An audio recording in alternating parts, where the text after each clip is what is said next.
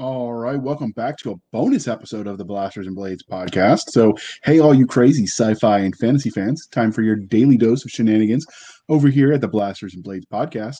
Just three nerdy veterans geeking out over our science fiction passions and fantastical fantasies, a place where magic is king, the sky is the limit, and space is the place. So, without further ado, let me tell you what we're doing right now. We're getting ready to uh, release some of the archive that we found from when we were the sci fi shenanigans. Uh, we're going to get those up there for, for the posts that were brought down.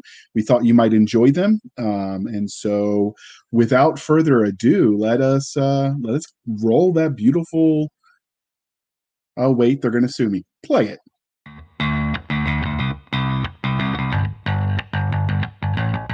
Hey, all you crazy sci-fi fans! Time for your daily dose of insanity over here at the Sci-Fi Shenanigans Podcast. Just three nerdy veterans geeking out over our science fiction passions.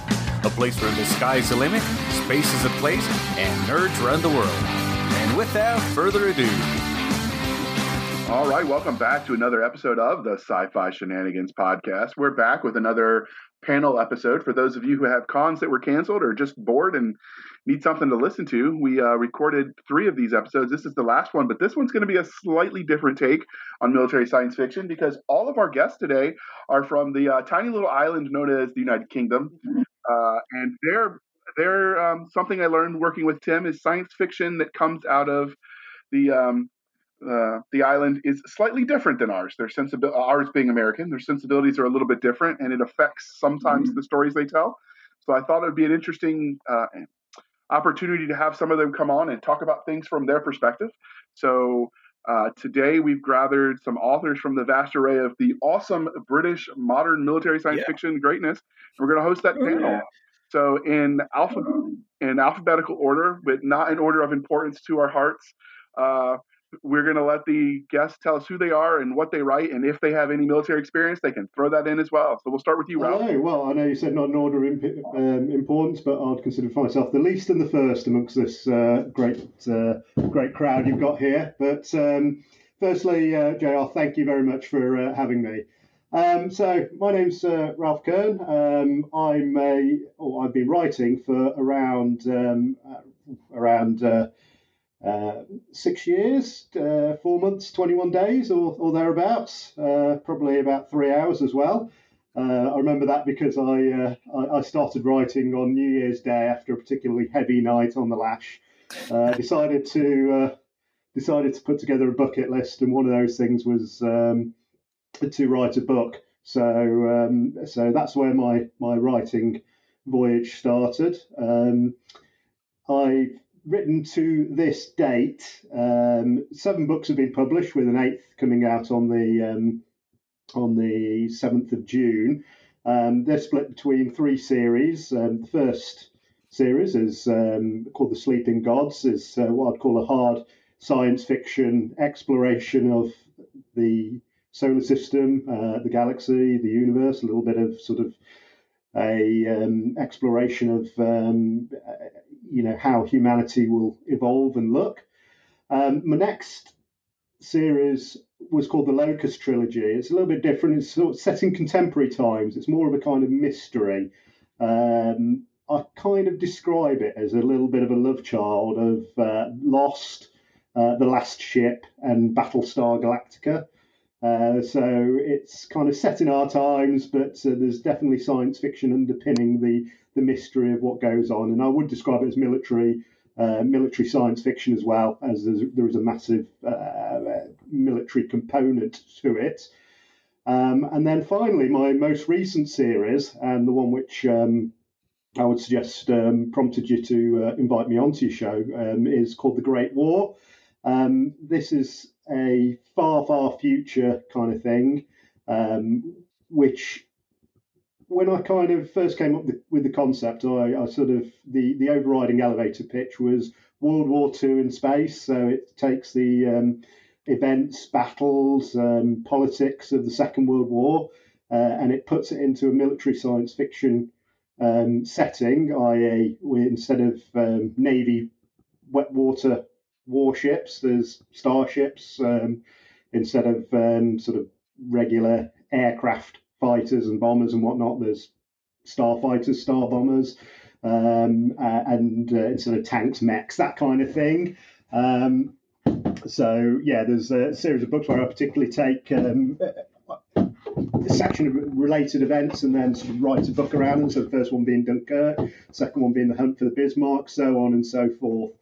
Um, so a little bit about me. Um, I'm in real life. I'm a police officer.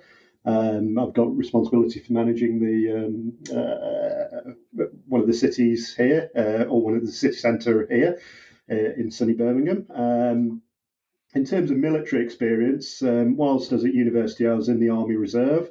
And then I transferred through uh, to what we call our Air Cadets, which is as uh, which is an organisation which sort of is based around the Royal Air Force uh, in supporting children who've got an interest in that. So, say children 13 to 18. Um, my job with them was as what's called a civilian instructor, taking uh, kids flying in motor gliders. Uh, so, giving them experience in flying aircraft or, or, being in an aircraft that's being flown, I should say, uh, which was one of the best weekend jobs I could possibly think of. It was great. Um, and then uh, and then from there uh, I um, I joined what's called what we call the MOD Police, Ministry of Defence Police, um, which is um, sort of a hybrid between a military uh, or a conventional military service and a police service, sort of like fits the middle ground. I, am not sure if you've got an analogy over in the US. Um, I'd have to do some more homework on that, but um, it kind of it gives sort of an element of the um, for scenarios where um, you, you, need the ability to respond with um, sort of a paramilitary force, but possibly in a uh, civilian setting. Um, that's probably a very, very loose example um, uh, uh, uh, explanation, but uh, I won't dwell on it anymore before uh, before going on to um, before going on to join the more regular police. So that is me in a nutshell. So I'm going to be honest with you. We actually just invited you because you guys have cool accents. And you use words we've never heard of before. well, if you don't understand what the hell I'm on about, just give us a uh, give us a nudge, and I'll uh, I'll uh, re-explain in in your uh, in your corrupted version of our language.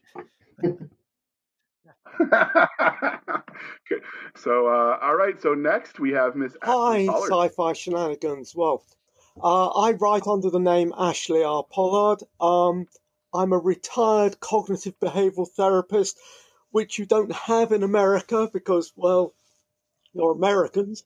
Um, uh, it's kind of a psychologist, but it's a very practical, um, behavioral based psychologist. And I've had a long, lifelong passion for science fiction and tabletop gaming. Um, so my career started back as a freelancer for FASA Corporation for BattleTech, and hmm. uh, I worked on the technical readout 3055, um, which then meant they had to rewrite the rules because I made my battle mech designs too good for their game. But we won't go into that. Um, I've also been a columnist and reviewer for battle games and miniature war games magazines. And Games Master International. Uh, only two of those, no, only one of those is still going because uh, war game magazines tend to uh, come and go. I have uh, been writing now for about eight years, uh, you know, in fiction. Uh, I have two series that you can actually go to and buy. The first is my Gatewalker universe. Um, and the pitch line for that is um, Armored Trooper Votoms meet Stargate, but since most people don't know what Armored Trooper Votoms is, if I just say Starship Troopers, power armor in space, well, not in space, but through the Stargate, you, you kind of get the impression. There's three books in that. Uh, my second series is uh, called The World of Dre. Uh, it's uh, near future. I haven't got a date for it, but it's kind of near future. Uh, Russian Civil War where the Russians are dealing with European cyber tanks, German cyber tanks. Um, sort of German cyber tanks. It's an alliance of Poland and Hungary and uh, the Visegrad group and the Baltic Alliance. And in the editing process, you know, it's ongoing creative arena. I've got a Cthulhu novel, which I have to go back and fix a plot point to. And I'm currently working on the next book of the Gatewalker series, which is a side story featuring one of the characters from the first three books who is a side character, giving him his own novel. And he's a spook. And uh, they're going back to this planet to meet aliens and go boldly when nobody's gone before. Is that is that covered base? I think that's probably covered the bases. Absolutely. And uh, last but not least, we have Mr. Tim C. Taylor. Hi. Uh, yeah, well, I, I guess uh, first up, uh, I should say, having read the Gatewalker uh, books and um, Great War, I'm a, I'm a fan of Ashley R. Pollard and of Ralph Kern. So that's uh, one of the reasons I'm particularly excited to be here today. Uh, I write as Tim C. Taylor. Um, the C is only there in my professional life. Uh, I think I started writing, it's something to do with beer. I can't remember exactly why, but it was 2001. Uh, I went full time 2011. Um, I mostly write space opera and military science fiction. Uh, the Human Legion series is probably my most uh, read. Um, but at the moment, I'm writing a, a, series of novels in the Four Horsemen universe, which is a mechs and mercenaries, um, uh, a series uh, in Chris Kennedy Publishing that's co-designed by Mark Wandrey and Chris Kennedy. And in fact, uh, in perhaps a day or so, I'm going to start co-writing a novel with my publisher, Chris Kennedy, which is something that's a little bit scary, but I, I hear something that you might have done something similar to that, uh, JR, at some point. Yeah, co-writing can be a um, unique yeah. endeavor. Well, um, or, or, so luckily, luckily, I had some yeah. good bosses. cool. All right, so now we will define our term. So, what is military science fiction, and throw in as much of what makes it diff- uh, different uh, in the UK compared to America when you answer this as you want. And uh, throughout this episode, uh, pepper in anything that makes you guys unique and special. So uh, we're going to do this one not in alphabetical order because I don't want the same people to get to go first all the time. Otherwise, the person at the end just goes, uh, "What Bob said." we learned that already. So we'll we'll go with Miss Ashley. What what is military science fiction? So I'm going to be very contrary now and and say that uh, in my experience, defining a genre um, comes up what I call edge rules in gaming. It's when you run your your your tank down the side of the board, knowing that the people can't swing round and attack you from the side because they'd be going off the board. And so, you know, I, I have a slight problem that every time I enter a discussion about what science fiction, um, it comes you know, people go, well, it's this, it's that. I kind of know what it is when I see it, but I think the more that you, you nail down the definitions, the uh, the more subdivided it becomes. So um, for me, I think the prime thing is it's a military setting. Uh, so a chain of command and characters who act like soldiers, marines, sailors, and pilots. Now, it doesn't mean you can't have a story with uh, hot doggers, you know, Maverick in Top Gun and stuff, but the setting for me has to be really convincing. Yeah. Okay. Well, uh, Tim, you next. Yeah, and I, I'm with Ashley. I, I, don't like to narrow it down too much, and I know, I know it when I see it, but the, the thing that defines military science fiction is is military. We there's some kind of organized um, force that we would recognize as being a military today. And to make it military science fiction, it could be lots of other things as well. But if you took the military aspect out of the story, it, it just wouldn't work anymore. It wouldn't make sense. All right. And um, last but not least, we have Mr. Ralph Kern. Yeah, uh, well, uh, we're facing probably the problem you identified is uh, I do agree with absolutely with both what Ashley and Tim have said. Um, for me, military science fiction, well, let, us pass it down a little bit. You've got science fiction, um, which generally, although not always, is it takes place in space, uh, albeit it can take place in, um, uh, in, in on sort of a primarily an Earth-based setting, even uh, whether in the future, um, in uh, contemporary times, or even the past. Um, generally, with the uh, trappings of what makes science fiction science fiction is um, some kind of um, uh, science based um, um, problem or uh, solution to that problem. Um, now, to add the, uh, the, the bolt on of military, part of the solution to the problem or part of the setting is going to be a military aspect to it, um, to which um, I think then, much like regular science fiction and the def- definition of hard science fiction or not, um, to call something military science fiction, it's got to, or in my mind, I should say, it has to have the authentic feel of involving a military organization, um, either as protagonist, antagonist, or, or, or, the framework of which that story operates. Um, and um, it can be either relatively soft, um, uh, you, you, know, with, um, I would argue something probably like, um, in my view, probably Star Trek or something like that, where you know it, it, sort of underpins things, but you know it doesn't really make sense when you when it bears close examination. I.e., why does a captain go on an away mission and all that kind of stuff, all the way up to sort of quite hard science fiction, um, where you probably base it on um, sort of an existing military structure. Now, in my view, it's often not sort of as or certainly future science fiction, it's not necessarily bounded by what we think is realistic. So, for example, if I thought of um, um, sort of a lot of the kind of uh, really excellent military science fiction I enjoy, uh, you know, quite often that involves sort of uh, guys jumping into fighters and warping across star systems, and it's like, uh, you know, it, it, it, makes for an entertaining read, but it's not necessarily um, how I envisage what real future war would look like. But albeit, one of the most important things is a consistent framework and an authentic feeling framework, and especially around the culture that's involved. Okay, and that's my answer.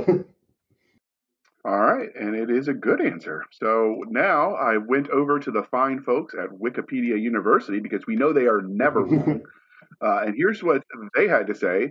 So, military science fiction is a subgenre of science fiction that features the use of science fiction technology, mainly weapons, for military purposes, and usually principal characters that are members of a military organization involved in military activity, usually during a war. So, they could use a copy editor, uh, occurring sometimes in outer space or on different planet or planets. It exists in literature, comics, film, and video games. Um, and so it goes on to basically repeat that same sentiment multiple times in multiple paragraphs. So I will spare you, dear listener, since you've listened to it twice before. But uh, given the definition from the fine folks at the Wiki University, uh, do you need to change your answer, Tim? No, I'd go along with with that. Um, I've seen the rest of the the definition, but it goes under too many specific things. But I think if you keep it, it's to do with military. I think that's that's fine. I wouldn't say, for example, that it needs to be refighting historical things in space. Well, that's exactly what Ralph's doing to great effect, but I think that's quite. Hey, a, hey! it doesn't have to.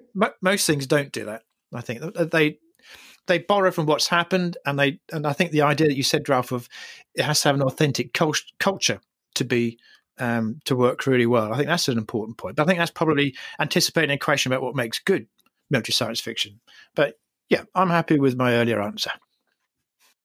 All right, yeah, um, I, would I'd agree with Tim. I'll put more of a focus in that definition on um, the military culture uh, and making that culture feel authentic. There is no difference in my mind that there's a different mindset within um, the military um, than there is perhaps is with civilian uh, life. So um, I would probably put a more um, the, the, culture would be an important addition to that definition, but generally I'd agree with it, uh, with the sole exception um, that I don't believe it necessarily requires um, sort of the, the futuristic technology that it, it seems to allude to. So, uh, that features the use of science fiction technology, mainly weapons. I think you can do a damn good um, military science fiction set in our times um, with contemporary equipment weapons training, etc.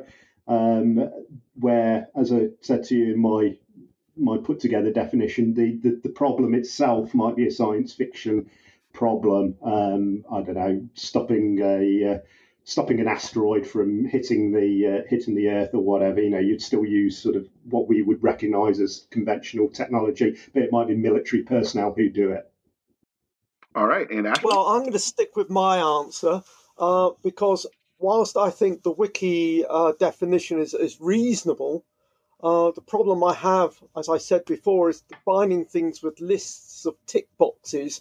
You end up forgetting the most important thing about stories, which is a character in a setting with a problem. So, you know, military setting, military characters, chain of command, these are what make military SF, in my humble opinion. Okay. Well, speaking of the uh, the characters and the vibes, do you guys feel that uh, the sentiment, um, science fiction, military science fiction written by uh, and for British audiences is different than, say, what we would see with America? Um, because every military has its own sort of culture. Do you feel like yours is different, or is that universal? Uh, and we'll start with Ralph this time. Um, I think the gap is closing. Um, the US and the UK have been allies, uh, very close allies, and dare I say it, very close friends since, um, well, for you know, for over a century now. Um, hundred years or so or more, um, especially around the uh, age of about World War One, um, our the UK military and the American military were essentially geared to, to be able to face off against each other. Uh, which is seems absolutely bizarre now, but that was sort of like a hangover from what happened in the 18th and 19th century. Whereas now, um, uh, now we've kind of um, I think the gap has closed somewhat. We speak the same speak, um, you know, in terms of like NATO radio comms, that, that sort of thing. That being said, our military force is undeniably many, many times smaller than yours and um, and undoubtedly far less capable. However, what we do do well, we pride ourselves on doing very, very well. Um, so our, our special forces, for example, our, our, SAS, uh, you know, it's fair to say they're legendary throughout the world, um, uh, and um, our, um, our, our conventional um, or more conventional military, I should say, um, have a very good reputation uh, amongst uh, amongst other nations, or, or, or, so we like to think. as professional soldiers, very elite, very uh, you know, keep cool in, in, in fire. But we've also got a massive and long history as well, um, which has again stemmed from the 19th and 18th centuries when this small island we're on had an empire that spanned the world. Uh, and from our tiny little island, we, we, were an absolute pivot for world events. And we, again, there's a hang, hangover of us taking a massive amount of pride in that. Um, that uh, that we still keep keep to this day. Um, so, what what are the kind of differences that probably still exist? Um, I, I th- again, a lot of our mili- a lot of our um, sort of individual mission functions, I should say, are plug and play. Um, the probably the primary difference is whilst we keep a um, um, a substantial ability to project a, um, an expeditionary force. I, I, think our days of being able to um, win a war sort of in a, in isolation, we'd probably need more to view it in a collaborative function. Whereas uh, America sh- definitely retains the ability, um, maybe not the will, but the ability to be able to um, project a significant amount of force on its own and unilaterally, should it show, so wish to. Um, it's just through sheer diplomacy that you, you, you feel that the best way is to do that through partnership. Uh, whereas if we were to um, uh, if we were to be um, desiring to take the battle to uh, enemy waters or, or, or, land, we would probably have to um, start utilising our negotiation skills to try and um, bring in other partners to, to support us with that.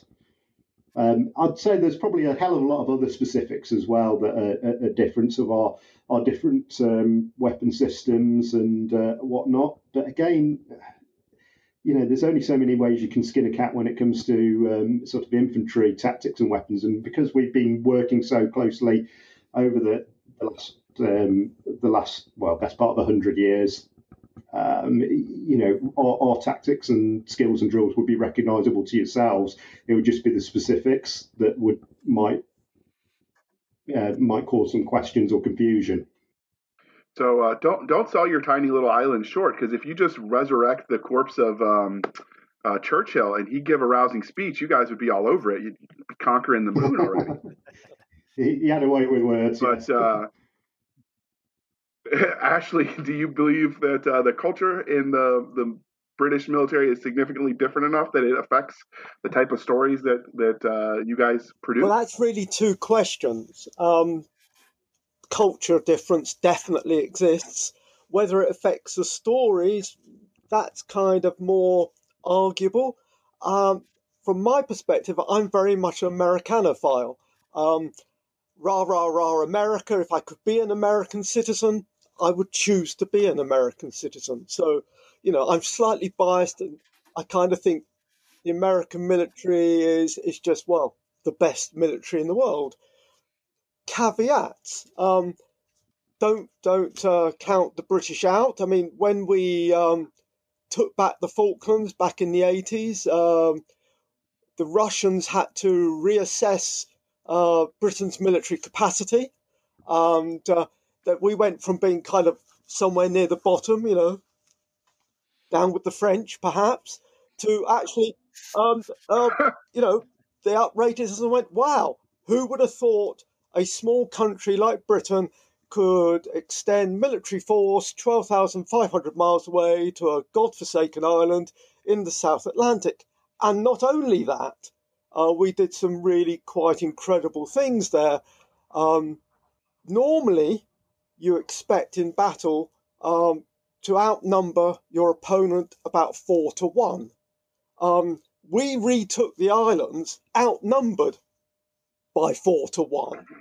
And we uh, inflicted four times as many casualties, approximately, on the Argentinians as the Argentinians did on us. So, yeah, I do think there's a, a big cultural difference, um, but it's not in those things about weapons and tactics, because I think you know, Ralph has said, you know, we're, we're very comparable. We can slot into an American uh, table of organisation and equipment, you know, supply this bit of the force.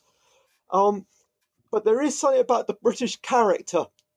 Um, one of the things I noticed on this podcast is you, you called me Miss Ashley, you know, and in, in, in England we would just dispense with all that um, uh, formalities, whereas I noticed with my American friends, there's a lot more of that formalities like, you know, uh, thank you, sir, and stuff. So I think there are differences. Whether that actually adds up to anything is another matter. Okay, I think some of that, those differences that you mentioned with the the perception of what is polite, etc., is is also regional in the U.S.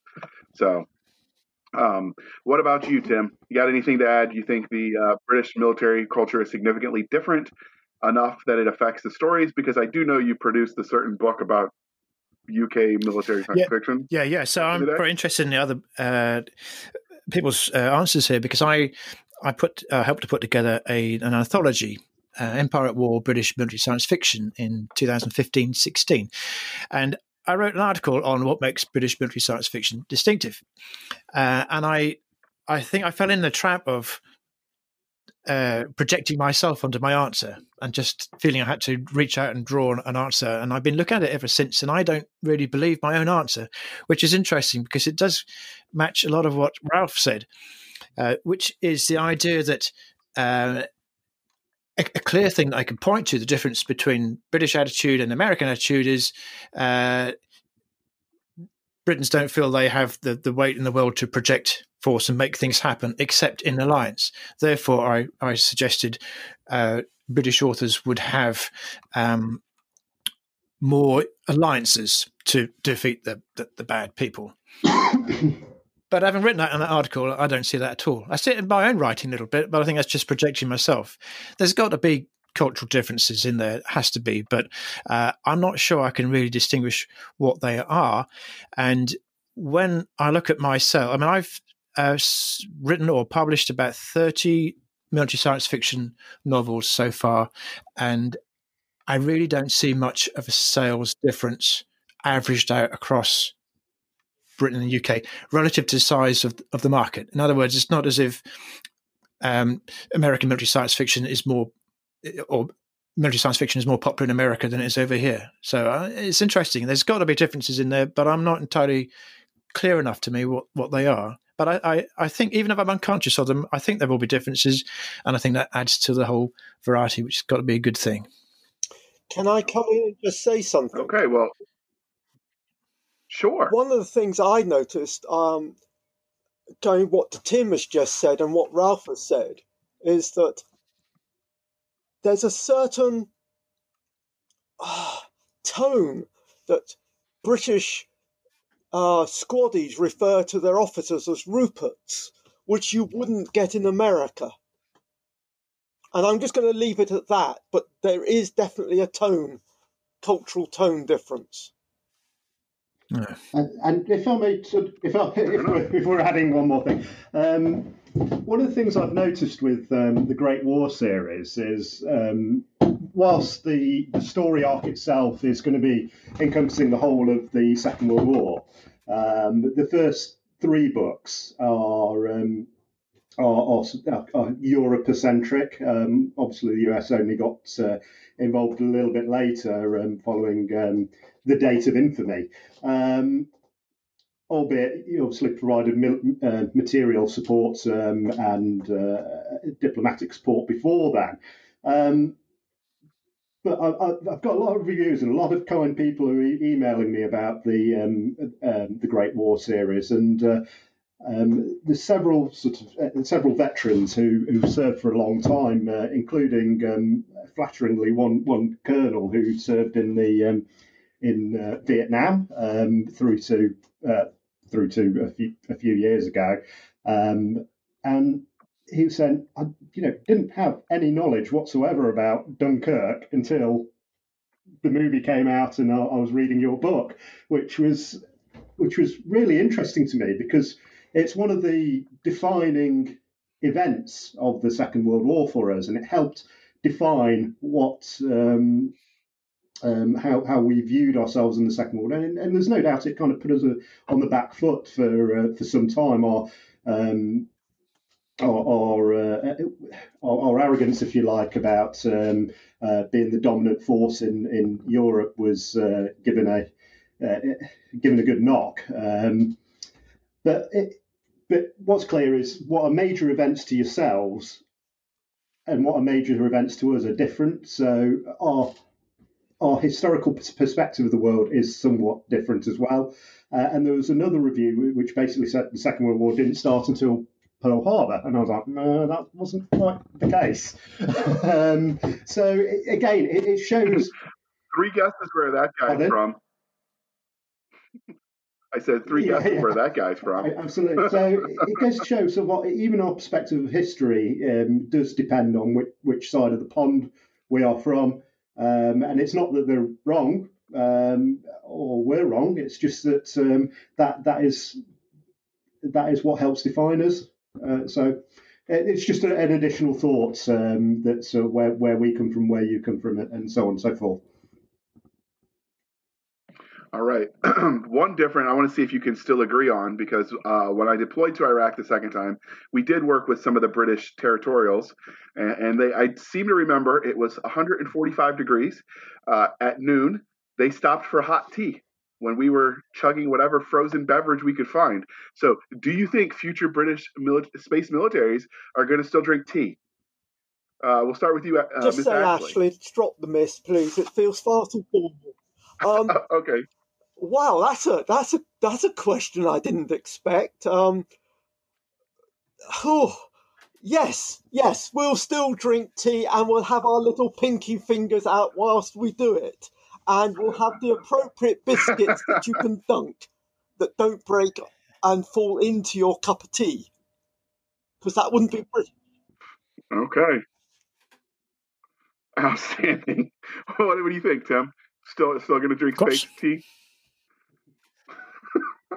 Not, not even dissent. Are you going to be the uh, the odd guy out, Ralph? You think you think the British uh, future space navies are going to drink the well, tea? only in terms of uh, between you, me, uh, Miss Ashley, and Tim. I, I hate tea, but, uh, um, but, but again, it, it, comes to uh, it comes to the culture. I, I think that um, between now and the day the sun goes dark, you, you, know the a um, sort of any any kind of um, um, British contingent in in any kind of ex so stellar or interstellar expedition will carry carry a box of Tetley with them uh, for for, uh, for, for brewing up with. So uh, I'm I'm from uh, the south of the United States, which has our own somewhat unique culture, and we know the truth is the only way tea is supposed to be drank is iced and sweet. So basically, brown sugar water. Yeah and uh, in in some cities in the South they call that table wine. so the the definition of um, for for military sci-fi uh, included the backdrop of war, but do you think that you can have a military science fiction story without the war component? Uh, Tim? Uh, yes, uh, most of them do, but it, it's not necessary. Uh, and in fact, um, my Human Legion series um, the first three novels, there's a civil war that takes place, uh, and it's all happening sort of off camera. The, effects are being felt, but they're not actually directly involved. None of the characters. So you've got military operations, but they're uh, the people they're they're mutinying and they're um, stragglers, sort of capturing bases and stuff. But it's not. Although they're part of an organized military or they've come from it, they're not actually involved in the war. It's all off camera. And that was the first three books. And they, they sold, well, I mean, over 100,000 copies. And they have, no one's come back to me and said, you did it wrong because there wasn't a war. Uh, although I must admit, I felt quite relieved when I got to the fourth book, and then I put a more conventional warfare from there on in. So, uh, no, I don't agree with that. All right. Um, again, I, I, I, agree. It's, it's it's not necessary. Um, it, it normally normally is part of it, but it's not strictly speaking necessary. Um, for me, as I say, as I said in the initial definition, it's more about the military culture um, and framework that um, that defines it as uh, military science fiction. There is some excellent. Um, what I would consider military science fiction that either don't feature war or, or war is very much a secondary part of it of, the story. Um, not least, um, and I suppose it depends how you read it. But the way I read, say, the Forever War by Joe Haldeman, it was far less about the conflict than than the returning home. Um, and uh, you know how how the world had moved on each time, and uh, and it, the character I forget his name was trying to um, trying to readjust. Um, I, suppose a metaphor for for, for what what, what um, you and your, your colleagues might have faced, uh, JR. Your colleagues and friends um, coming home each time and uh, having to readjust. Um, but there, trying to think of uh, some other ones as well. I've struggled to uh, pluck them out of my uh, my dim and dusty memory banks, but um, but yeah, I, I, think it's far more important that or is far more important as to the definition of military science fiction around the culture than necessarily um, the war itself. Uh, again, I'll use the Star Trek analogy, um, which it sets place takes place in a military-ish setting, um, i.e., on a starship, which follows a navy rank structure. But up until uh, was it Deep Space Nine. You know, they, they, they never went into an actual war, so there's literally decades of uh, of history to that series before uh, before they even um, uh, get into a major major conflict. Yes. Okay. Absolutely, you can have uh, military science fiction, which isn't uh, um, about the war directly. I mean, I recently read uh, Brad Torgersen's story, The Chaplain's War, where the war component is really they're all in a prison of war camp, and it's just about how they cope with that. And of course, there's also the other quite famous uh, story, Enemy Mine by Barry B. Longyear, which was made Mhm. into a film, not a very good film, but a film, which was all about uh, two two uh, soldiers, pilots, star pilots, stranded on a planet, having to work together and building up the friendship. But it was definitely set against a, a background of war. And I'd also, as one final observation, say, well, in real life, uh, a lot of what the military does falls under operations other than war.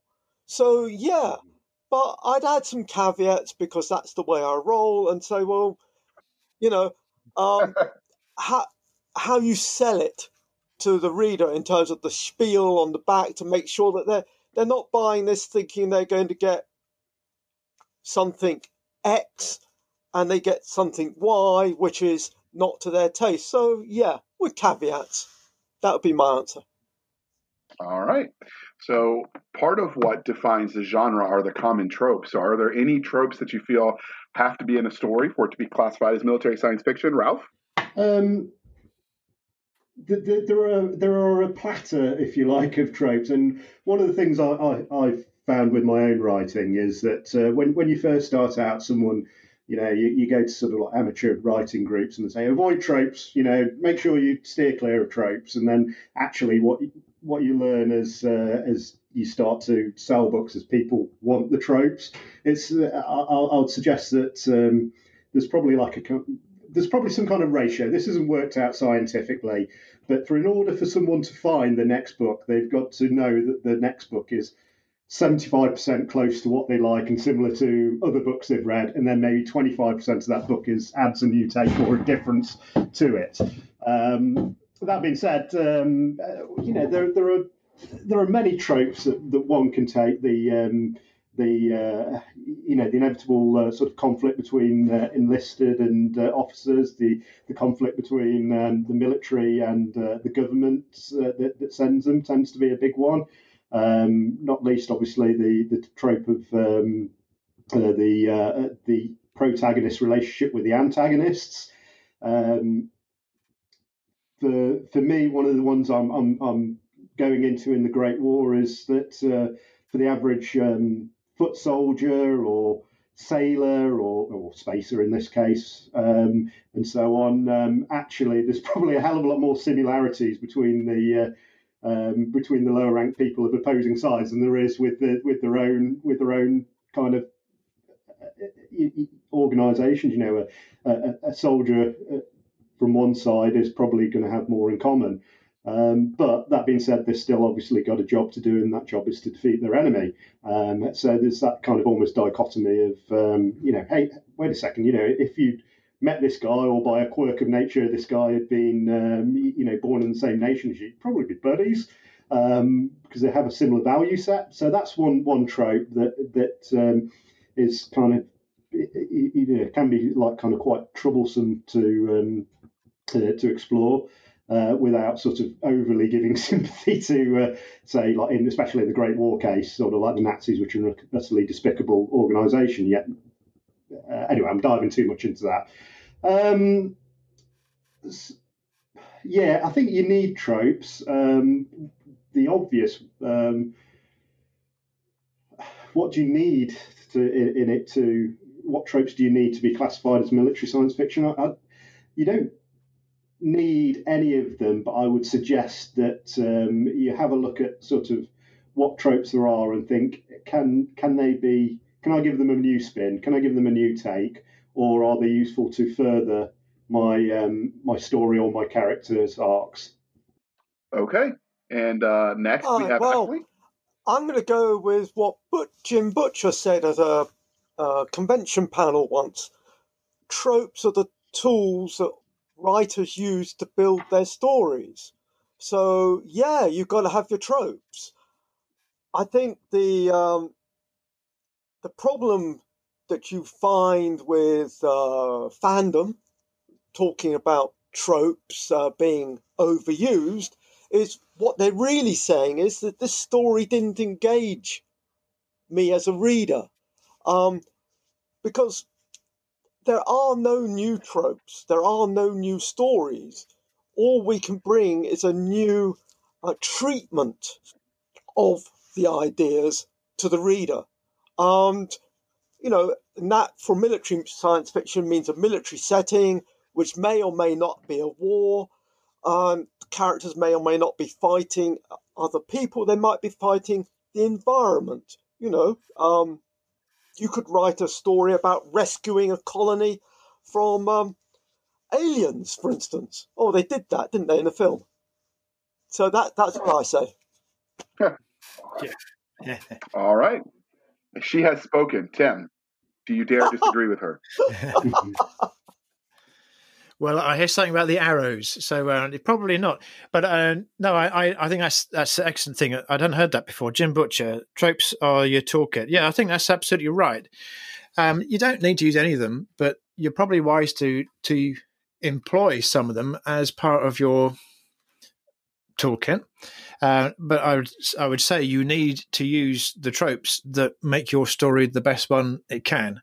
I mean, I know some people will, will pick things and try to, to write to market, and some people can do that very successfully. But for me, I have to be excited by the story, so I will use the tropes that uh, engage me. And sometimes I start using one, but then it doesn't really fit in the story, so I, I push it to the push it to the corner uh, and to the edge, so you can't traverse your turret and, and get it in the way or whatever. Um, but yeah, basically, they're, they're part of the toolkit. So, but no, no one trope is necessary. All right. So the um, one of the obvious tro- um, components of a military science fiction is the culture. So the future. to interrupt, Daddy, but Uh, Miss Crystal bought you. Sorry, my son delivered coffee, so I couldn't exactly put it away. But um, so one of the things that the best. She got me a frappy. All right. Sorry about that interruption, people. But it's coffee, so so you have to put up with it. So one of the um, tropes of the or parts of a military science fiction book is the culture of the military. Uh, a lot of times, what you see in military science fiction is a Navy Marine Corps base. But do you think that that is necessary, and do you think any of that will change? What's your opinion on on how you set up your your space militaries? Uh, it used to be, like I said, it was the Space Navy, Space Marines, and that was the extent of it. Um, do you think that will continue? Uh, will future military, space military culture be based on the Navy, the Air Force, the Army, or even we have a new Space Force? So I imagine the rest of the world will eventually follow suit. Yep. Uh, Miss uh, Ashley, you get to go you. first Um. That's a sarcasm, by the way. Um,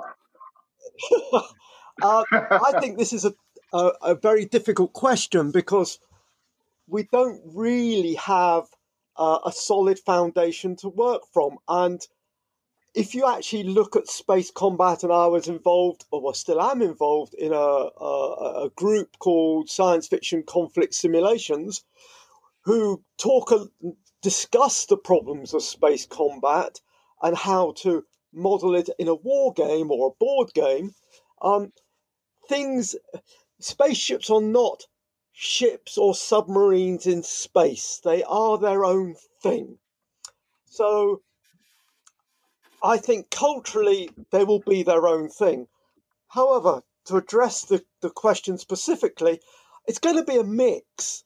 Uh, parts of it are going to be Navy because Navy's quite good at doing long haul missions and the logistics that go with that but some of the operational stuff is going to be much more Air Force because you're going to be launching um, patrols that go off and do stuff, uh, and then you're going to need the uh, the poor old grunts because you can't hold a planet with a spaceship. So, yeah, it's going to be interesting. I pity we're not going to be around to see it all, but uh, it's going to be an interesting uh, to see what actually happens.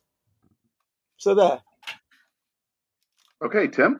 Yeah, it's difficult to say because it, it all depends. So things like technological constraints, because we can't actually go and fight a war around Jupiter at the moment because we haven't got the technology to do it. So that will uh, determine some aspects of how it works. But it does appear as if whatever it will be, it, it, the need to be self-contained and making decisions and having all your uh, a single command decision and combine forces in one place under a single unified command does seem to be a requisite, which does seem to be, is my understanding, similar to the the concept of the U.S. Marine Corps, which is probably why it often gets used as a as a model. Uh, another thing about Marines actually is, uh, for most of their existence, they were primarily uh, there to um, to board ships and to repel boarders. I think you can go back as far as the Battle of Salamis, where you first see that, that I'm aware of. So uh, I think that may well be become something that isn't perhaps such a big deal today that will will become. Uh, but also, I think it will be partly dependent upon what uh, conflicts f- first uh, arrive, because I think uh, my my understanding, military organisations they tend to react to the last uh, war they fought and and be good at fighting the last war. So it depends what's what's what's going to happen. I don't know. Don't know. Okay, Ralph. Yeah, uh, uh, I, I mean, I, I would agree that and say that I don't think we we really know yet until we know or the first conflict happens. And I think the first conflict will help design or lay the foundations, which will then subsequently evolve through future conflicts. Instinctively, I think that probably something like the Navy uh, would provide the um, would would provide a, uh, a suitable starting framework. However, that being said, I, th- I think humanity's future exploration of the solar system, which I believe is inevitable, um, and the um, and sort of our interstellar exploration, uh, which is not necessarily inevitable, but um, uh, you, you, know could happen. Um, they're going to provide different eras, and those eras are going to give a different look and feel to how the uh, a military works. So, in the near future, I, would say if there's a conflict in space, then you know it'll probably be sort of your your perhaps your new space force that would would lead it. Is that going to be primarily, um, you know, sort of taking out enemy satellites and whatnot? The, the kind of the very near future thing, or is it going to be, oh, uh, looking into the future, is going to be like conflicts around the moon or, or, or however it may be, um, which will probably still be controlled by by Earth as we expand out into the solar system and into the universe. Then that, uh, that um, the command structure would have to be more independent. So um, whilst within the solar system, you could still say subject to information control and uh, you know operational security in terms of communications. The the um, uh, you know your forces could still be controlled by Earth, but let's project far into the future where where sort of humanity is expanding out into the into the stars, and where that might not be the case. So your your units, your your ship or, or whatever would have to be far more independent. The the, the captains and whatnot given far more uh, autonomy. And then we'd probably harken back and we would look back further rather than nearer to the days of sailing ships where you would have um, uh, where you'd have crews that were going on journeys for many months outside of the uh, outside of any kind of recognised command structure, and you've obviously got the the, the, the, commander will have to keep things on on task and on mission. Um, and you know, who knows what sort of society or military culture that would um, that that would present. Um, I mean, back to what Tim says, one of the other functions of the Marines, um, as well as boarding enemy ships, was keeping order on ships as well. Uh, so, uh, you, you, know, are you going to find that kind of situation, especially with independent commands, which are out there for months and years? Um, are, are, is is discipline going to start becoming an issue? I'd hope not, because training and um, training and commitment would would overrule that. But what if it didn't? Uh, so I think it's going to be very interesting. Instinctively, I think the Navy would provide a model. Um, I, I, agree with Ashley that you know so there's elements of the um, of, of, kind of an Air Force kind of uh, mission focus. However, the Navy can do that effectively as well. Your Navy has more fighters uh, and bombers than our Royal Air Force. So you can effectively do that. Um, you've got um, the ability to launch, or the Navy, the US Navy has the ability to launch satellites in a limited capacity. So you know it's a fairly it's fairly well independently set up as well as a good model. Um, but I think a lot of it would be self-evolved, um, especially if we face some kind of conflict between uh, when there's an established space force and uh, and now where perhaps it'll be sort of scientists and engineers who would lead the exploration. Ben Bova wrote a very good set of stories called the uh, the Grand Tour, which had a had a war in the asteroid belt, and it wasn't soldiers and marines; it was sort of engineers and scientists who had to uh, sort of form together a military force. So, which might well create something entirely new and different than we could ever envisage.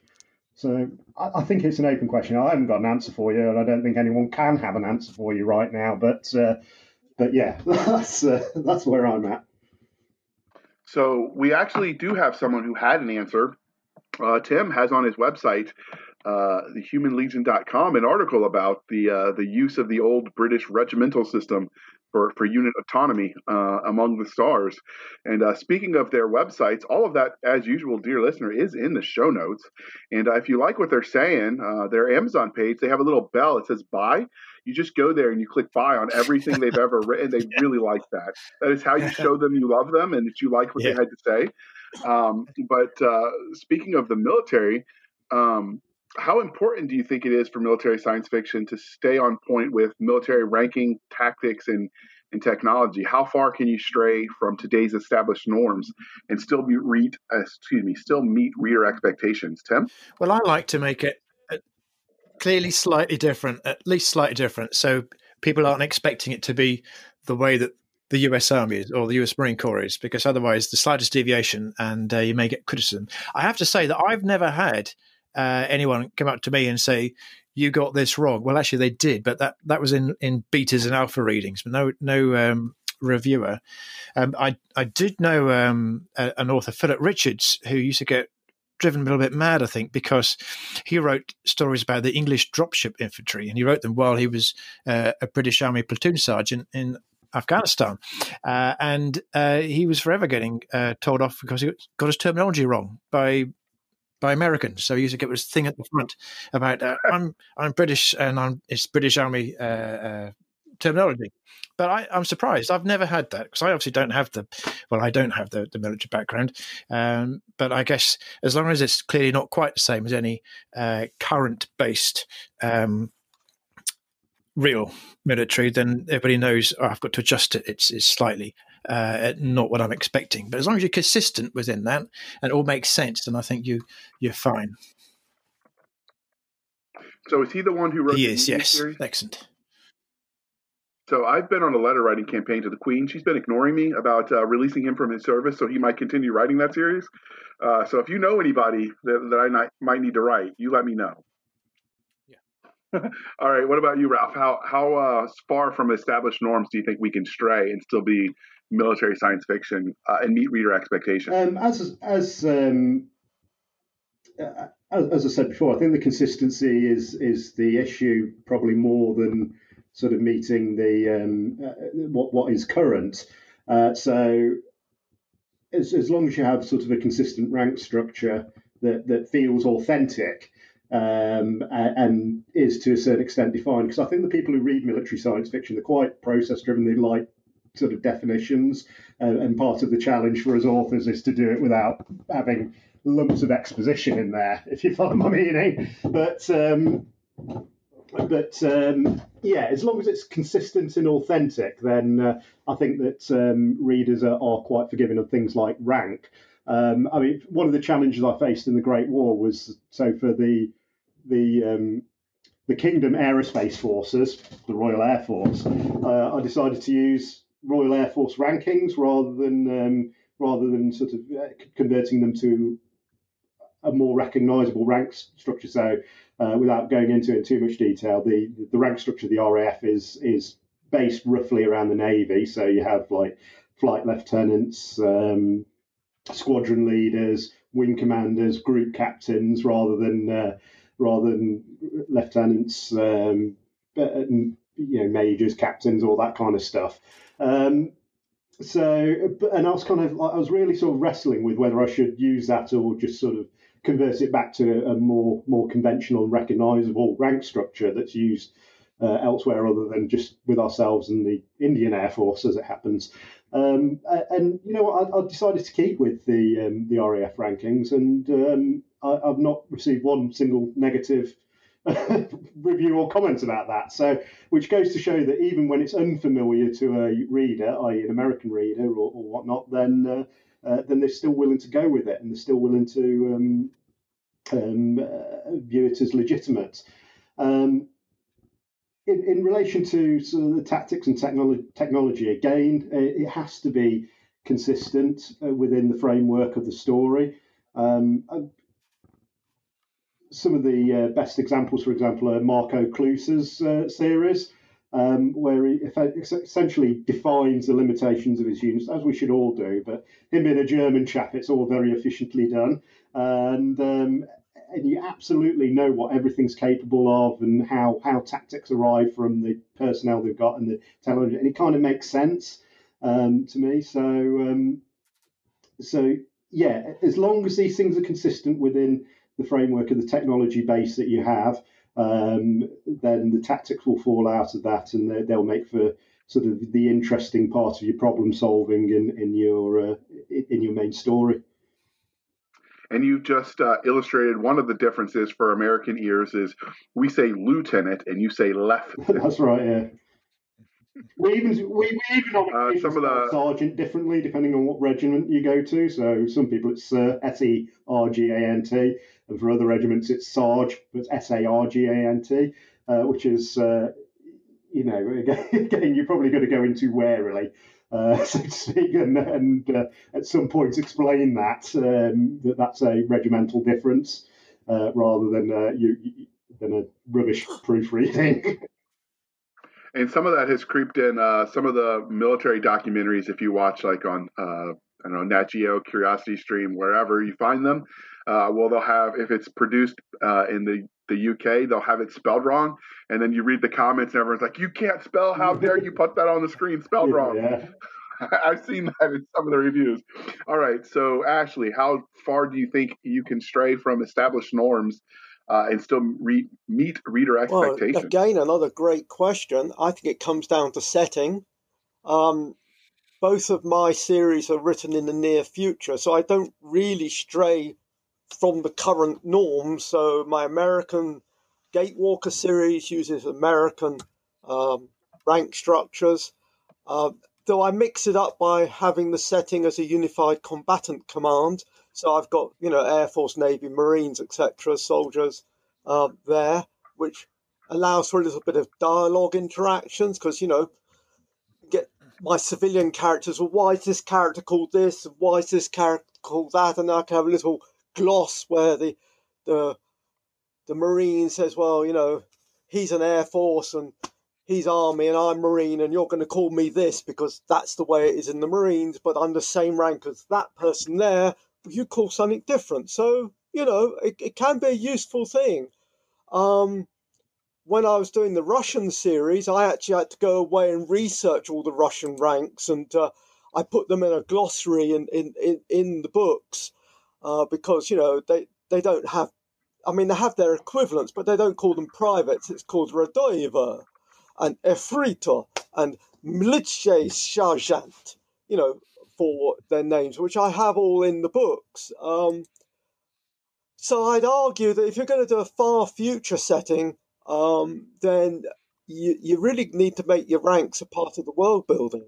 And, uh, you know, we have a lot of history that we can call back on. We can go back to the Greeks, we can go back earlier than that to Chinese history, even and you can farm that and and and uh, or mine it for interesting uh, interesting example. I was thinking of one. Sorry, I got distracted. Michael Z. Williamson wrote a book a long time to now, uh, which is a military story set in the past of future time travel, and uh, he addresses that very same thing where the Americans are talking to some Romans they meet, and and the, the, the squaddies are saying basically, well, you know, call the lieutenant, he should be a, a centurion. And, and one of the guys saying, no, no, because a centurion is not an officer, he needs to be called a legate. Uh, and that's what they do. So I think, yeah, yeah, that's the way you go with it. Okay, I've read that book. Even have a review for it on my website. Um, so that was that was interesting. I understand he's even going to write a part two. So this is a reader submitted question that they wanted us to discuss, um, but we see some military science fiction stories include a romantic element. Um, so, do you think that you can have a romantic element and it still fit with reader expectations for military science fiction, or does that make it uh, transition into being a sci-fi romance novel? Uh, and Ashley, you're first this time, but not just because you're a girl. I promise. It's just Well, I'm rotating through. as as the token girl, um, I'd say only with the lightest of touches as part of the character development. So, as Tim will tell you, because he's read my books, there's some romance uh, between a couple of the characters, but it's not front and center. It's just oh, they they hang out together. Um, one of the biggest disappointments that I've read recently was a, a series by dare I say it, Rachel Bach, who did a Paradox uh, porn uh, trilogy, uh, really interesting power armor in space against a merchant background as a mercenary, and and it was I loved all that bit of it, but the romance was so front and center that uh, uh, she sacrificed um, the military aspects of the novel or the paramilitary aspects of the novel with the romance. So yeah, that didn't work so much for me. Good story, but didn't work for me. Okay, Tim. Yeah, I mean, I, th- I think you asked, does it uh, fit in with reader expectations? And I think the answer to that is depends on the reader and depends upon what that reader wants at the time. Um, so, I mean, I've I've read uh, military SF with with romance, and as long as it doesn't break the military aspect, which we've said several times, it's important, it's authentic. Uh, then, yeah, I, I, I quite like that personally. Not always, but from time to time. It's very difficult to write though because, uh, well, I mean, as with the Gatewalker series, I mean, the characters that that, that Ashley wrote there, well, they're kind of busy. Uh, most of the novel, they, they don't really have time to sort of sit down and and, and, and mooch at each other. And, and I think that's that's the problem I've I've found writing as well. I, I've I've intended to put in uh, romantic threads in a number of books, and then there's been no no way to put that in easily, uh, which I guess is is quite realistic. But it's all happening off camera or or elsewhere. Uh, but other people um, love it.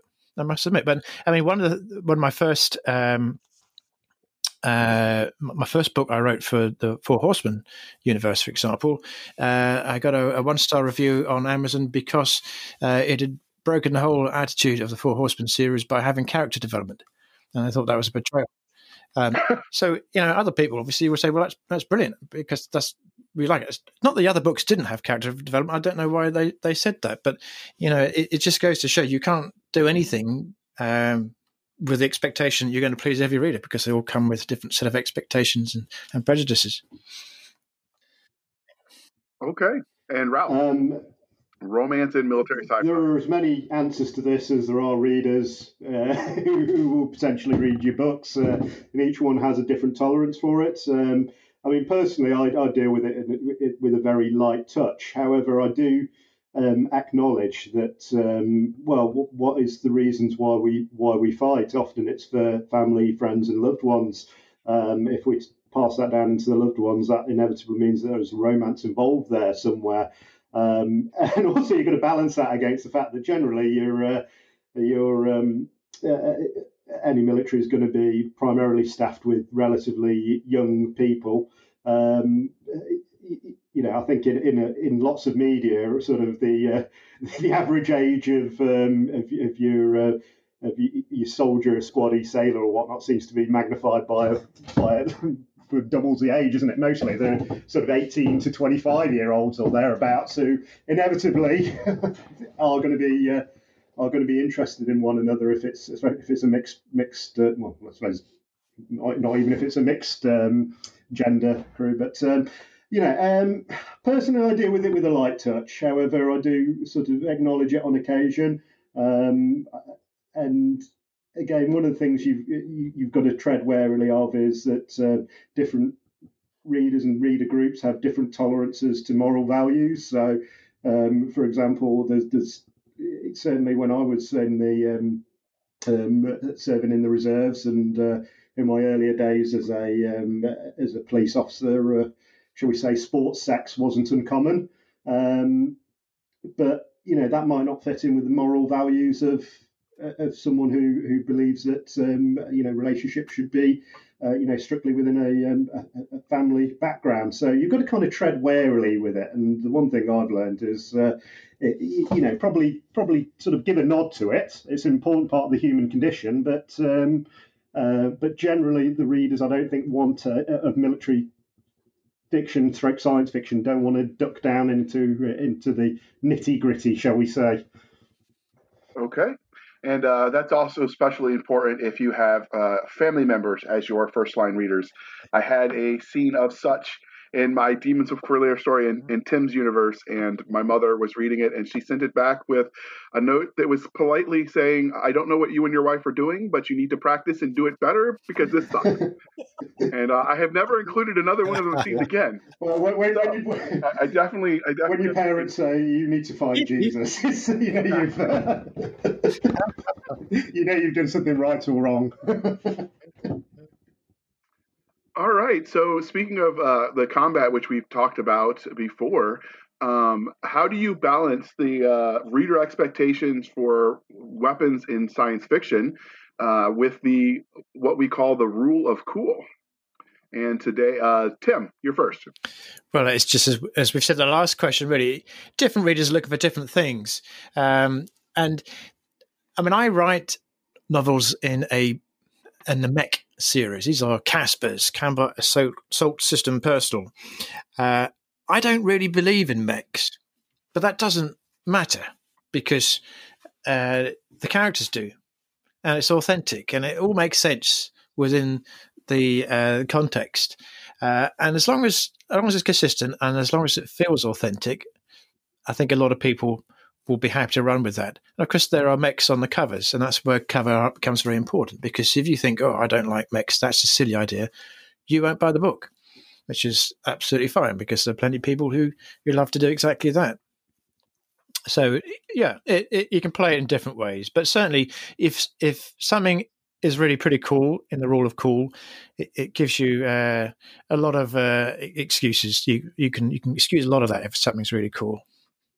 All right, Ralph. Um, how I think if we have realistic space combat, it would be first shot, first kill from beyond visual range. Um, you, you, know, you'll be um, you'll be firing at a dot on a radar, uh, and the people on the receiving end, the first they'll know about it is when they're dissipating atoms. Um, spaceships are probably going to be quite delicate things, even if they are by uh, their own sort of token sort of heavily armored warships or whatever, it's still going to be sort of you know over very quickly, which probably doesn't make for sort of that dramatic scenes. Although, albeit David Weber does it very well in uh, in the Honor Harrington series, so it can be done. Um, if we go to the other side, you've got the, the with the rule of cool side of things. Um, you know, there's no doubt that things like uh, you know your Star Wars battle, well, your, your Rogue One and before battles rather than new series are spectacular visual fests.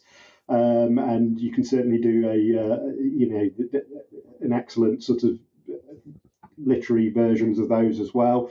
Um, so in the Great War, for example, um, there's lots of kind of dogfights between fighters with sort of like some some nods towards like real physics. You know, they have to sort of decelerate into battle and rather than accelerate into battle often and things like that.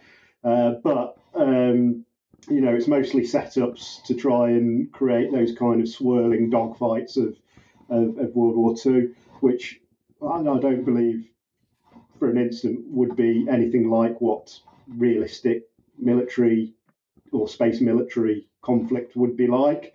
Um, then on the other side, I've got Erebus, uh, where I have a number of um, what what I would deem to be sort of relatively realistic sort of space battles as well.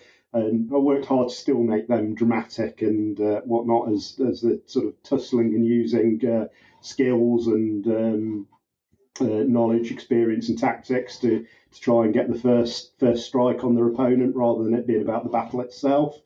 Um, and so, yeah, it's it's it's it's an interesting one. Both can work. Both can work, but again, it all comes back to the consistent framework of what, what you're writing in. Okay. And uh, Ashley. Gosh, well, Ralph and Tim have kind of nailed it. But what I would say is that you can make any weapon fighting story boring. It's very easy to make a combat sequence boring um, by not um, choosing your timing and pacing and stuff um, that that grips the reader. So, for me, I'm kind of thinking it's all about the setting and your assumptions about your setting. So I write fairly near future, 60, no more than 60 years out. So all the weapons that I'm going to be featuring are, are, are not too outrageous because um, they have to be plausible within the setting. Though, of course, when my characters meet aliens who have technology that's, you know, Clarke tech, then I can I can have a bit of fun with that, and but I don't explain much about it. I just explain the effects. Um, if I were to do a far future setting, and I do have a plan to do a, a sort of Gundam space opera type of sto- story at some point, then I would want to be using exotic energy weapons and thinking about the second order effects. Like like Ralph said, you know, the spaceships are going to be hundreds of thousands of miles away at first contact and probably won't close any closer than 10, 10 20,000 miles, you know, 30,000 kilometers.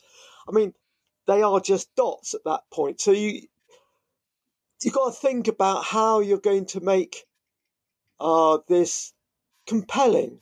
How do you raise the tension when, uh, you know, uh, there's a light delay between your spaceship that's in seconds, you know, you, you, because it's so far away. So it's a difficult thing, but um, yeah, rule of cool, you know, Farscape, I thought had the best rule of cool when uh, John Crichton uh, magicked up a, a, wormhole and said, You don't want me to do this, but you're forcing me to do this. Pulled the wormhole up, and everything starts falling into the wormhole. So it can be done. Yeah, definitely. All right. That's a, uh, that's a lot of detail to throw into a scene. Speaking of details, what level of detail do you need for it to uh, please readers in military science fiction? Do we need to get to the point where we have technical specs for all the spaceships? And if you can do that, by the way, Elon Musk wants you to call him uh, in weapon systems, or can you just wave your hand and call it a blaster and move on? Ralph.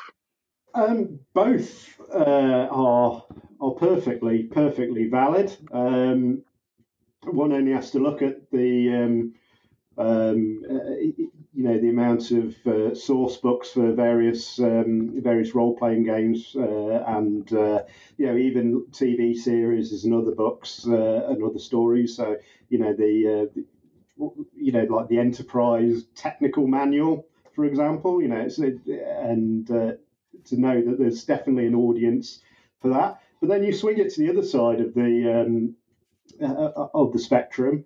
Uh, and um, you've got, like, say, um, the Galaxy's Edge series, where a blaster is just a blaster, and, uh, uh, and Nick Cole and Jason Anspach almost aggressively dismiss anyone who wants um, who, who wants anyone to sort of duck down into any detail of that because they don't want that to eclipse um, other aspects of the story. So you, can cater towards both. I'll probably it depends what story I'm writing. So for the Great War, um, you know, I define the tactics. I define roughly what what the capabilities are of these um, of the ships, and you know, it's basically there to try and simulate the kind of events and um, and battles of, um, of World War II. So I'm kind of kind of forcing the technology into those kind of into those situations. Um, but then on the other side, on on on Erebus, I go uh, and the Sleeping Gods, I go into an immense amount of detail, um, and the, the, there's readers who appreciate both ends of that. Um, but I think naturally, I'll probably fall about sort of 75% towards the detail side of things. I like to know what I'm dealing with. I like to explain to the readers, and uh, um, you know, one of my big challenges is often um, passing back on exposition once I've read it, once I've written a story, to then sort of like turn it from a technical manual into uh, into a compelling uh, reading experience. Okay, Wow. Ashley. this is a really fine line to ride. So, in terms of technical specs, I would only go into that if I was writing a set of rules for a game, which I have done in the past. Um, I wrote a set of rules called Onmu War Machine. Don't bother looking for it; it's been long out of print. It's about nearly thirty years ago. Um, so. I, but I have to kind of own up and admit that I'm guilty of putting glossaries of technical details in the back of my books. Um, and I have little jokes, and if you read the glossary and you're you're a bit of a military military buff, um, you, you'll get references to technical manuals. Uh, you know, uh, a definition of a piece of equipment that says then refer to this technical manual. Just because, again, that's the way I roll. Um, but my characters, uh, my characters just treat the stuff as stuff. It's like it's a it's a a suit, it's a gun, it's it's a rocket pack. That they they kind of do geek a little bit about uh, rotary cannons. I have a a couple of sergeants uh, in one scene in the first novel going, "Yeah, GCALs are great because you know just does the biz." Um, so they'll they'll call the stuff by its proper name or nomenclature, but they're not going to wax lyrical on the perceived advantages of a 45 caliber over a 9 mil, for instance, because it's just a pistol. And if you want to bring down the pain, you need more than just a pistol. You're talking about artillery, aren't you? There you go. All right, Tim. I remember that scene actually. Ashley just talked about, and it's an excellent way of just slipping it in. I think that's an important thing. And talking about the right loadout for the for the mission that's about to come. Um, and I think that's there's certainly a lot of people who who really like the, the technical detail, but they um, if you're going to go down that that route, it's the way to uh, feed the detail and to keep the consistency without overloading an exposition in ways that seem inauthentic uh, for the readers who aren't particularly uh, interested. No- nobody really wants to. Well, I mean, some people are very happy for the the narrative to stop and then there'll be five paragraphs detailing the precise details of the technical specs. Um, but there are others who who aren't. Um, certainly, one of the things in terms of uh, of fans, fans seem to be particularly interested in precise details of all weapons specs and uh, TOs and E's and so on. Um, so you may get a slightly um, distorted view because the people who are really into that are more likely to be really into the fan clubs on Facebook and that that kind of thing. But I think it's it's it's useful if you have the detail in your head all worked out and you're consistent. I think it's that people talk about the iceberg idea of your world building. If you've figured it all out, uh, then it's it's by some magical process. It's it's kind of detectable from the bits that you you portray to the reader. That the, the, the fundamental underpinnings are there, even if you're not actually uh, giving the details. All right. That sounded intelligent. So I'm going to smile and nod and pretend like I could. I'm wearing my glasses. Uh, so speak. That's right. so speaking of details, uh, how do you handle the details of daily life for the average soldier? So soldier. So we're talking your MREs, late pay, cheating wives, et cetera, et cetera, et cetera. Oh well, Ashley. rule number one, isn't it? Don't be boring. Um, if you're going to include this stuff, uh, it must be something to be overcome or to develop a character or a solution to a problem. So, um, you know, I have, I have, I think I have scenes um, where characters go. I do know I have a scene where a character's taking a shower. You know, so yeah, these things are there, but um, just don't be boring. Basically, um, it has to be relevant to either the setting, the character, or the problem. All right. You heard it here first. The rule of science fiction: don't be boring. All right, Tim. Yeah, I like to, to, to feed in bits and pieces that aren't necessarily essential, but give a little bit of color, make it a little bit um, authentic. So things such as you know, letters from home or um, misunderstandings, things going amiss, uh, weapons jamming. Well, that obviously could be quite dramatic. Um, the food tastes terrible. All these sorts of things. Just a little bit thrown in there. It, it makes it feel a little bit more uh, lived in, I guess, than if everything always works first time and the only thing everybody ever thinks about is the next battle.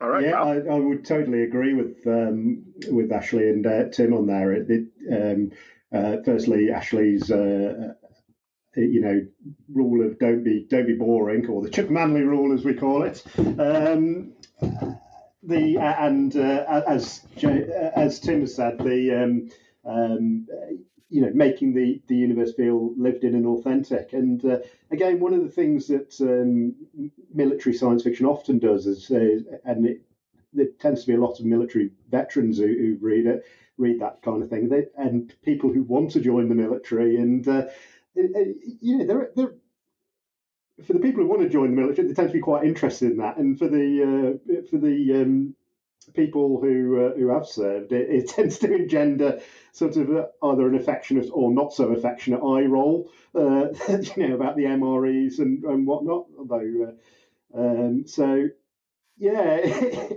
I, I, like putting in those details as long as they don't um, uh, overwhelm the uh, overwhelm the story.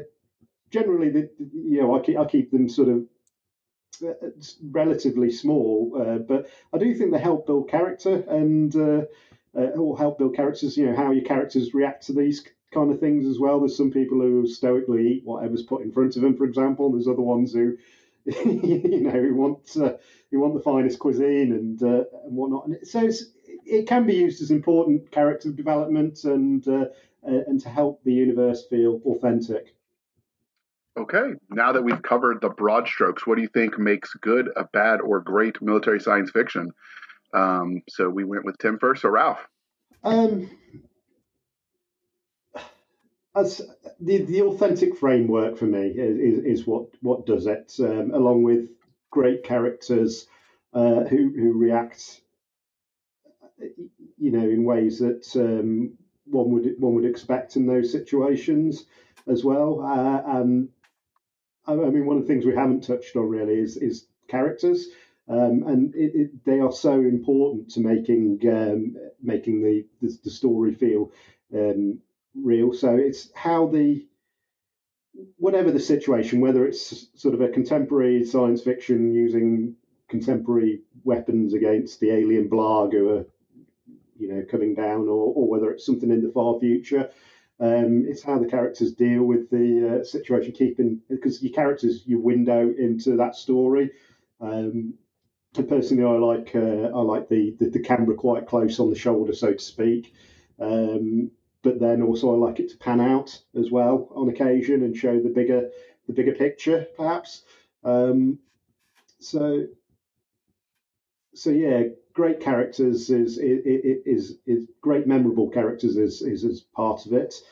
Um, bad science, bad military science fiction. Um, for me, I'm, I'm, I'm a bit OCD, and it's people who don't really do their homework on, on the basics uh, that that that kind of grates me a little bit. Um, so you know they haven't got sort of uh, rank structures down, a, consistent rank structure down, or, or you know people are doing strange or inconsistent things. Um, yeah, you can always have your wild card character, but they should still be kind of operating within a, a wider framework. And so yeah, lack of homework is a is a is a big big big thing for me. Well, All right, um, Ashley? I'm going to have to go with what Ralph said. I mean, it's got to be characters that the reader can relate to, uh, with real problems that threaten the character without causing the reader to suspend disbelief. So, you know, um, if one of your characters is using Tabasco sauce to fend off the Rigelian um, uh, leeches, uh, you better have a good reason why Tabasco sauce does that because uh, other people go, "You what? Tabasco sauce is really great. I love Tabasco sauce." So you don't want to be um, suspending their disbelief.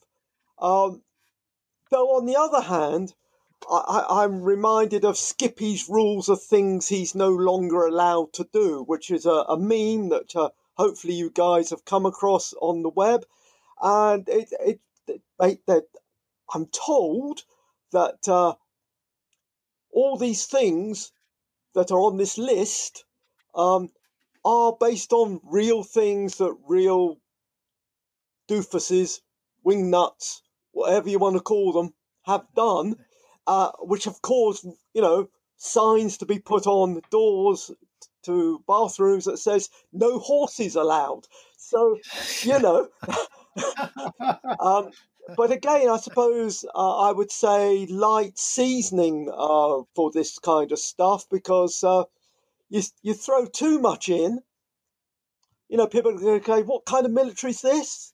You know, um, so yeah, uh, do your homework. I mean, I'm not military, uh, but I heard some very complimentary things said to me about my mili- about the amount of research I did for my military books, uh, and yeah, do your research.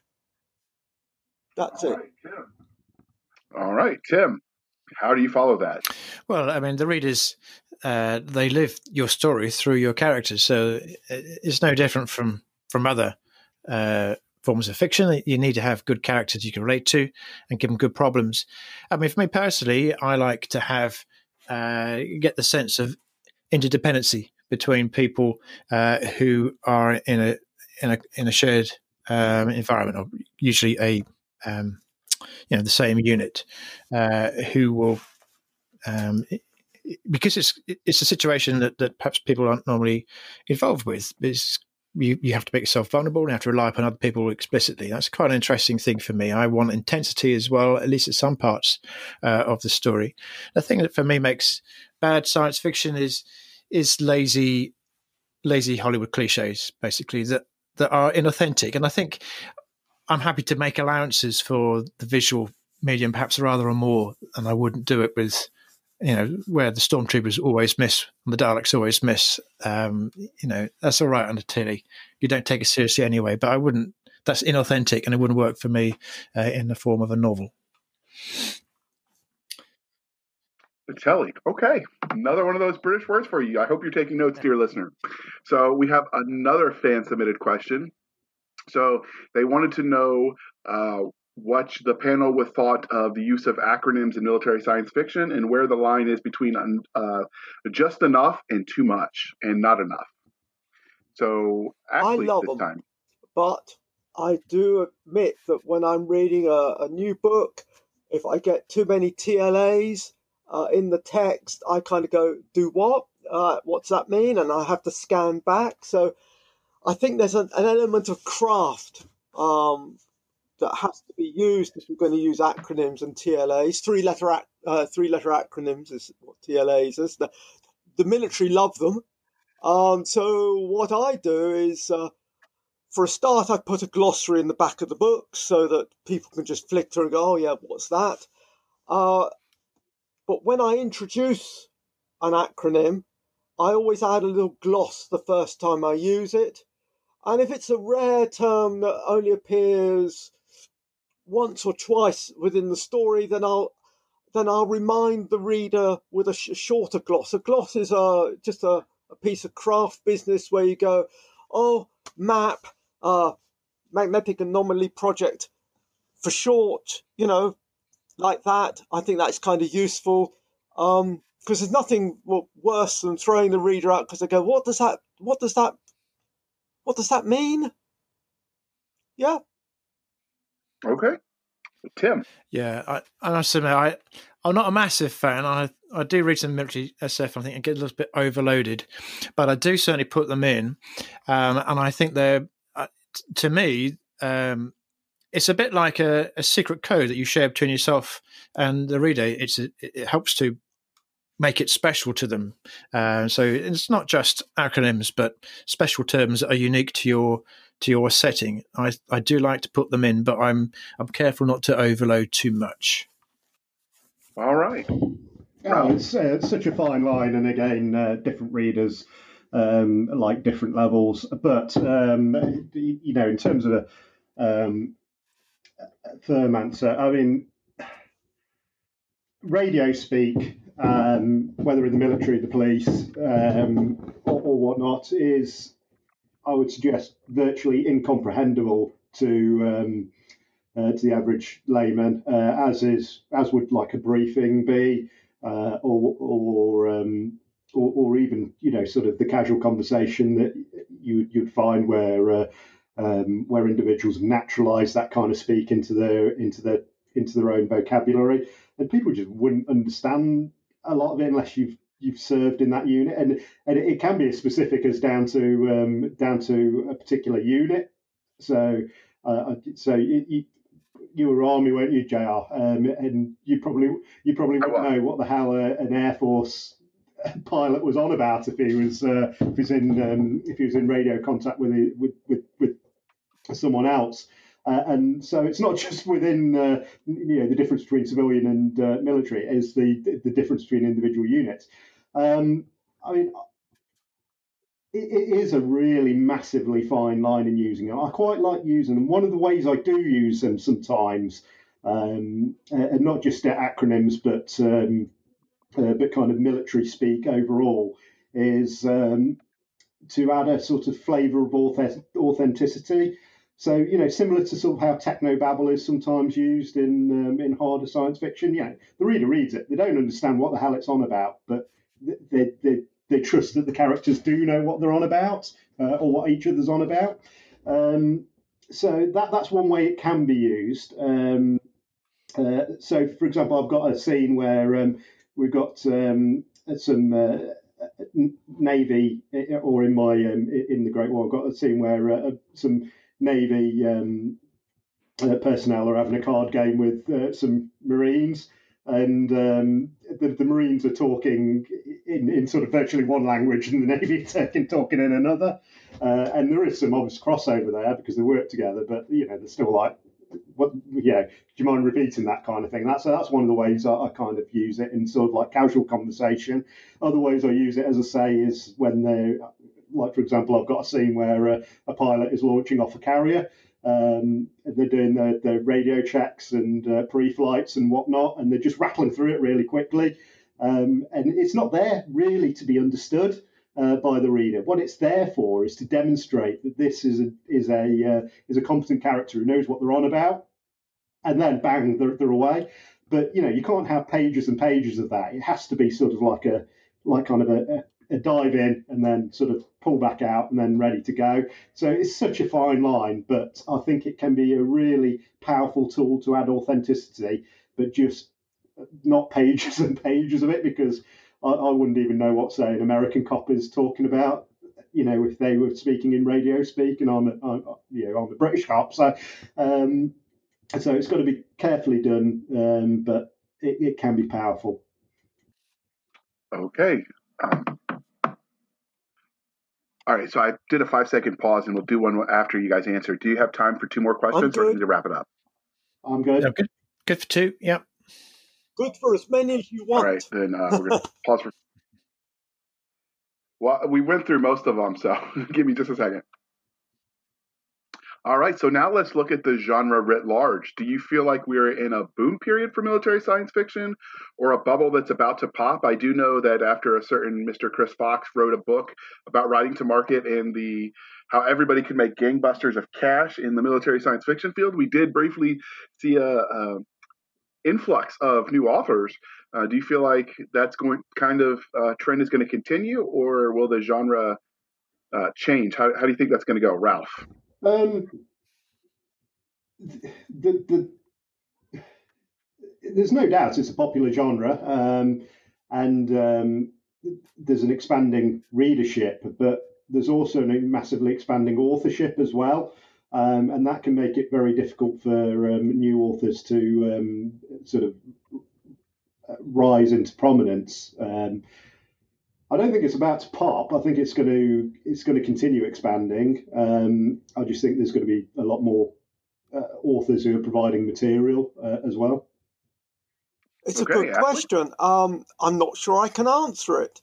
What I would say is that if it does pop, it will pop in the trad pub, trad pub uh, arena, not in the independent arena.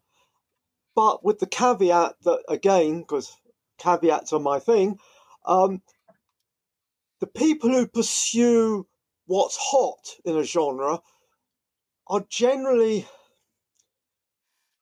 Well, it's not their passion. They're just pursuing what's hot. And I think if you have a passion for a genre, and I have a passion for military settings, then I can build a reader base. And as long as I'm not boring and I have good characters, people will buy my books. That's what I think. Okay. Uh, Tim. Well, certainly there's a there's been a massive boom that has coincided with the, the rise of the Kindle. Uh, I think military science fiction itself is slightly come off its peak, but it's plateaued much higher than it was uh, 10 years ago. But I think what's happening is authors who sort of started perhaps military science fiction are pushing into adjacent areas of space opera, space fantasy, uh, science fiction romance, even. Um, so the the people are there; they're, just spreading out. Um, and I, I, think that's that's a good thing. I think at one point actually it, it got a little bit uh, as if was writing the same book.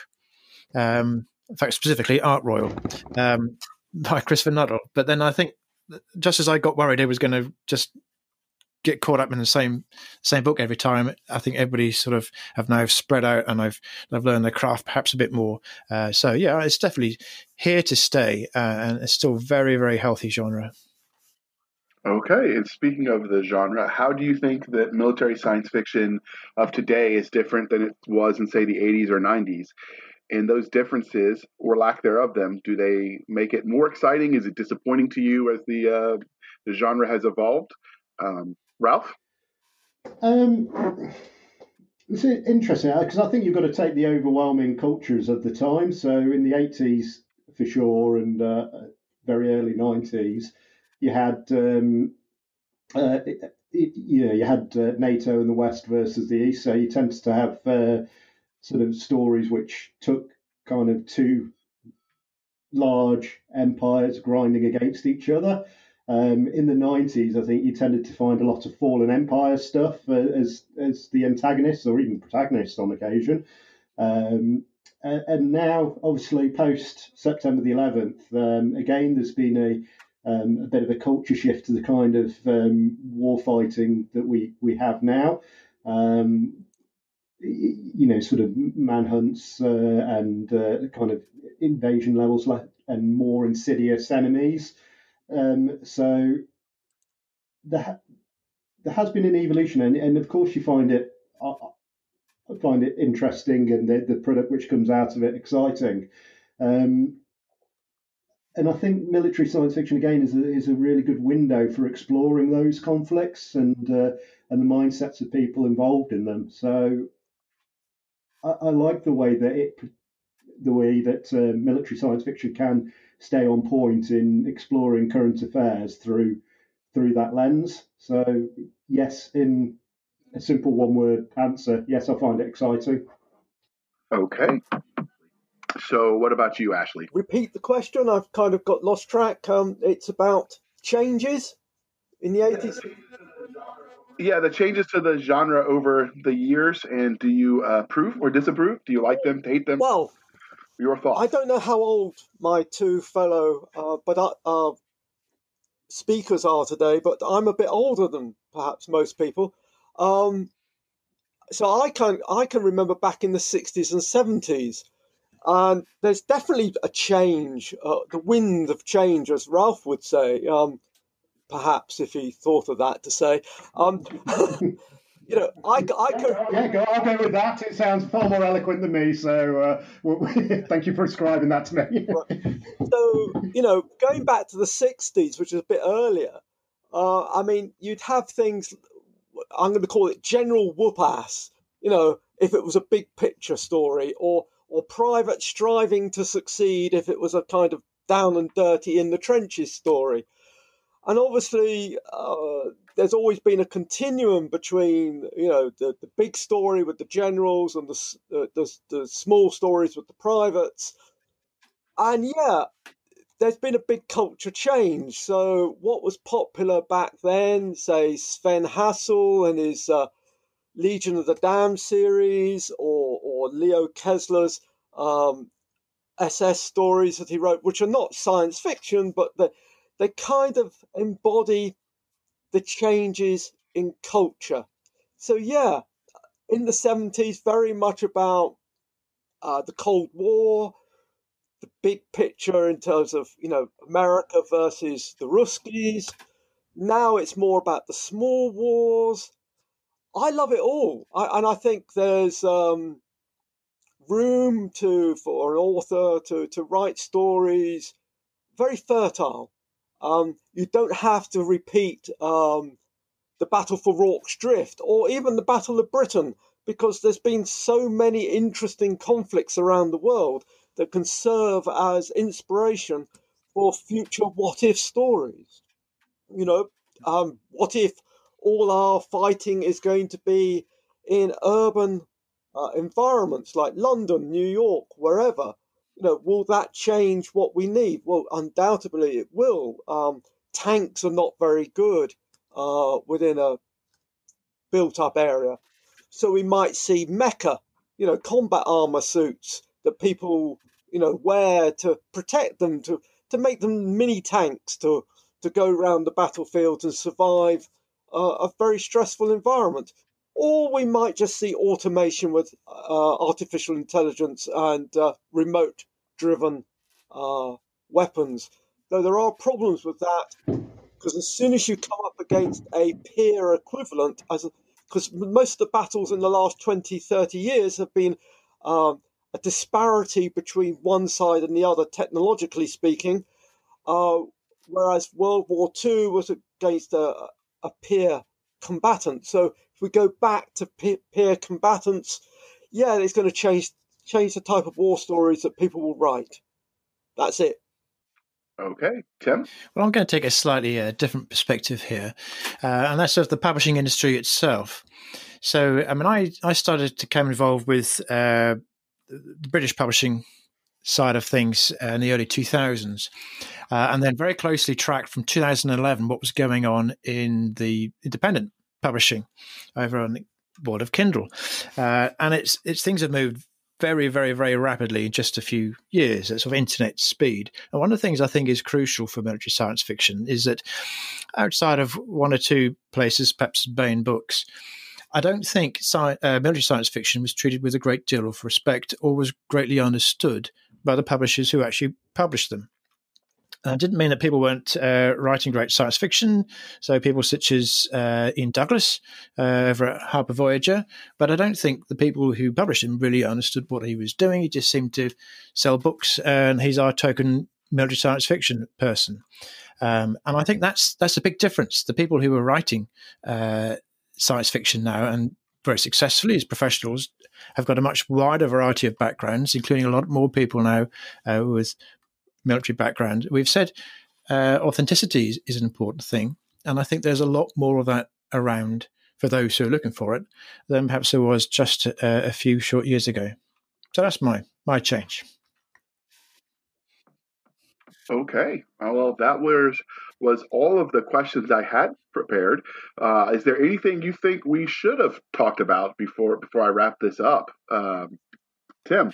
No, I think we've covered it really well. All right, Absolutely. Uh, we've um, we've explored a lot, and it's been an honour to be uh, involved in this panel. All right, Ashley, did, was there anything we missed? You got to I talk got about to your talk lovely about my mechas? lovely mechas. I mean, one thing we could say is uh, iconic books. You know? Okay. Oh, that was the last okay. question. Um. uh. Yeah. See, she's a genius, people. All right, so uh, we'll ask you since you you were just talking and you mentioned it. Uh, what do you believe are iconic books in the military sci-fi Well, genre? Again, being a boring old uh, grognard, um, when it comes to military science fiction and science fiction in general, um, I've got a bunch of people that I, I think people the readers are not reading nowadays. So uh, Ian Douglas, uh, though actually people are reading him. Bill Keith is his real name. The Heritage trilogy, and in fact, all his Marine books are really, really good because he used to be a Marine corpsman himself. So you know, authenticity is just you know in there. Um, but there's some other good books like uh, Passage at Arms by Glenn Cook, which is a space space combat, which is uh, just awesome. Uh, we all died at Breakaway Station, where the title gives away the ending, but it's a great read. And you know, if if you haven't read it, read it. Um, the Orphanage series by Robert Buettner, again a former military person, and we've already mentioned Marko Kloos, but uh, yeah, front lines, brilliant. Yeah, Marko does okay. Yeah, for, uh, for a, well, no, he does okay. He, he's he's he's former military, isn't he? I, I, I believe. Yeah, he was in the uh, German army before he immigrated to the states. I um. All right. So, what about you, Tim? Are there any iconic books you believe everybody should read? Uh, yeah, The Forever War by Joe Haldeman, that I think Ralph mentioned earlier. Uh, Crow, the first of the Union series by Philip Richards, which is uh, a very, very tight, um, tightly written, as in uh, the people fighting don't really know what's going on in, in terms of the big battle, uh, which is quite exhausting to read, but very rewarding. Uh, Legionnaire, uh, first Galaxy's Edge book, uh, Nick Cole and Jason Anspach, of course, uh, and The VCs, which was uh, a military science fiction series that I read in 2000 AD comic back in uh, 79 to 80, which is collected in graphic novel form. So The VCs, 2000 AD, read it. Yeah, great book. Okay, Ralph. Um, I think people have mentioned uh, um, my natural picks. Uh, I'd say Tim C. Taylor, um, Ashley Pollard, Ashley R. Pollard. Uh, someone wouldn't go wouldn't go wrong in uh, in uh, in in going for their Oh, books. Um, Marko Kloos is is probably my number one. I can't recommend him highly enough. Um, I, I, I love those books. Um, bigly. Um, what else? Um, It's a word. it's a, it's a word. Um, I've, I've, got a soft spot for Stephen Moss's uh, Fear trilogy as well. If um, people want to see a kind of um, development of uh, or a hum, uh, or an alien invasion from humans having to deal with it today to um, defeating a huge armada uh, of alien craft, but in a very very realistic way.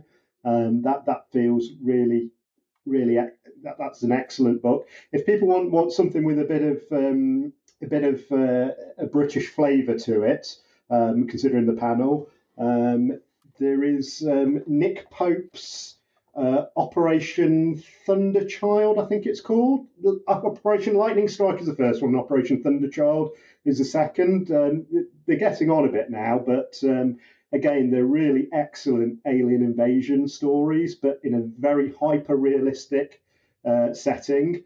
Um, thoroughly enjoyed that, and uh, what's more, that that chap was um, he was he was um, a senior civil servant in the British government who, uh, who apparently had some responsibility for investigating UFOs in uh, in in the early day in the 80s and 90s. Um, who else? I think I think every everyone's pretty much been mentioned. Um, uh, Josh Hayes um, does uh, does an excellent book, um, uh, Echoes of Valor, um, a kind of Black Hawk Down in space sort of story, which has an interesting take on on these things. Um, uh, it's sort of a, a police investigation, but during a mission that's gone wrong. Um, uh, yeah, there- there's there- there- there- there's so many out there, um, and so many excellent ones as well.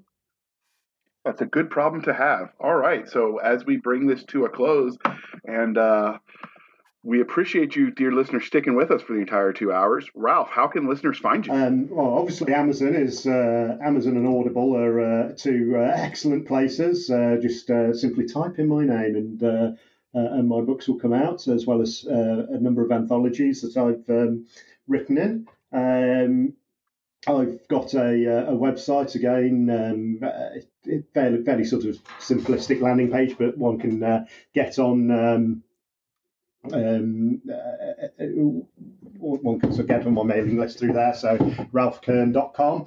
Um, what else is there? I'm um, a, a, a semi-frequent contributor to Keystroke Medium, um, which I'd, I'd suggest that quite a few people know about in the military science fiction fandom circles.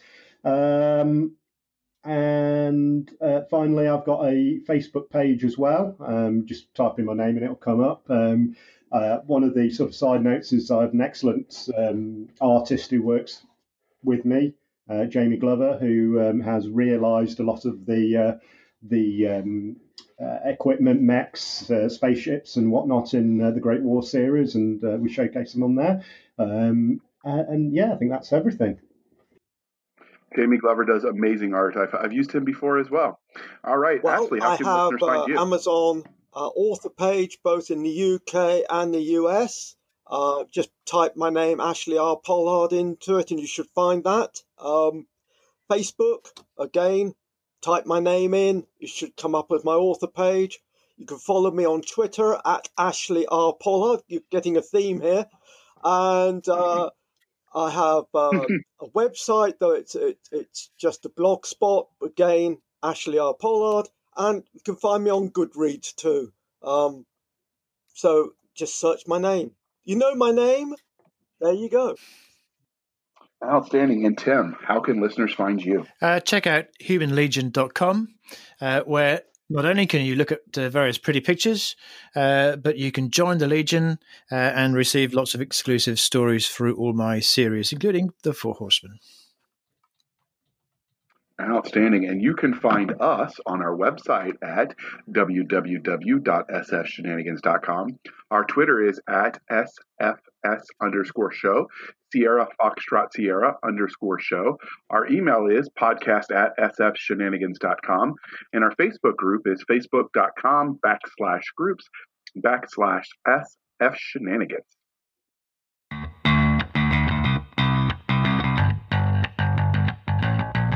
Thank you for spending some of your precious time with us. For Chris Winder and Cisca Smalls, I'm J.R. Handley, and this was the Sci Fi Shenanigans Podcast. We'll be back next week at the same time where we'll indulge our love of space and all things that go boom. All right. Thank you for sticking with us through that uh, archived episode that was in the uh, in the digital memory hole that we found. We thought you'd enjoy it. So thank you for spending some of your precious time with us. For Nick Garber and Doc Cisca, I am J.R. Handley, and this was the archive for the Blasters and Blades podcast. We'll be back at our regular scheduled time where we'll indulge our love of nerd culture, cheesy jokes, and all things that go boom.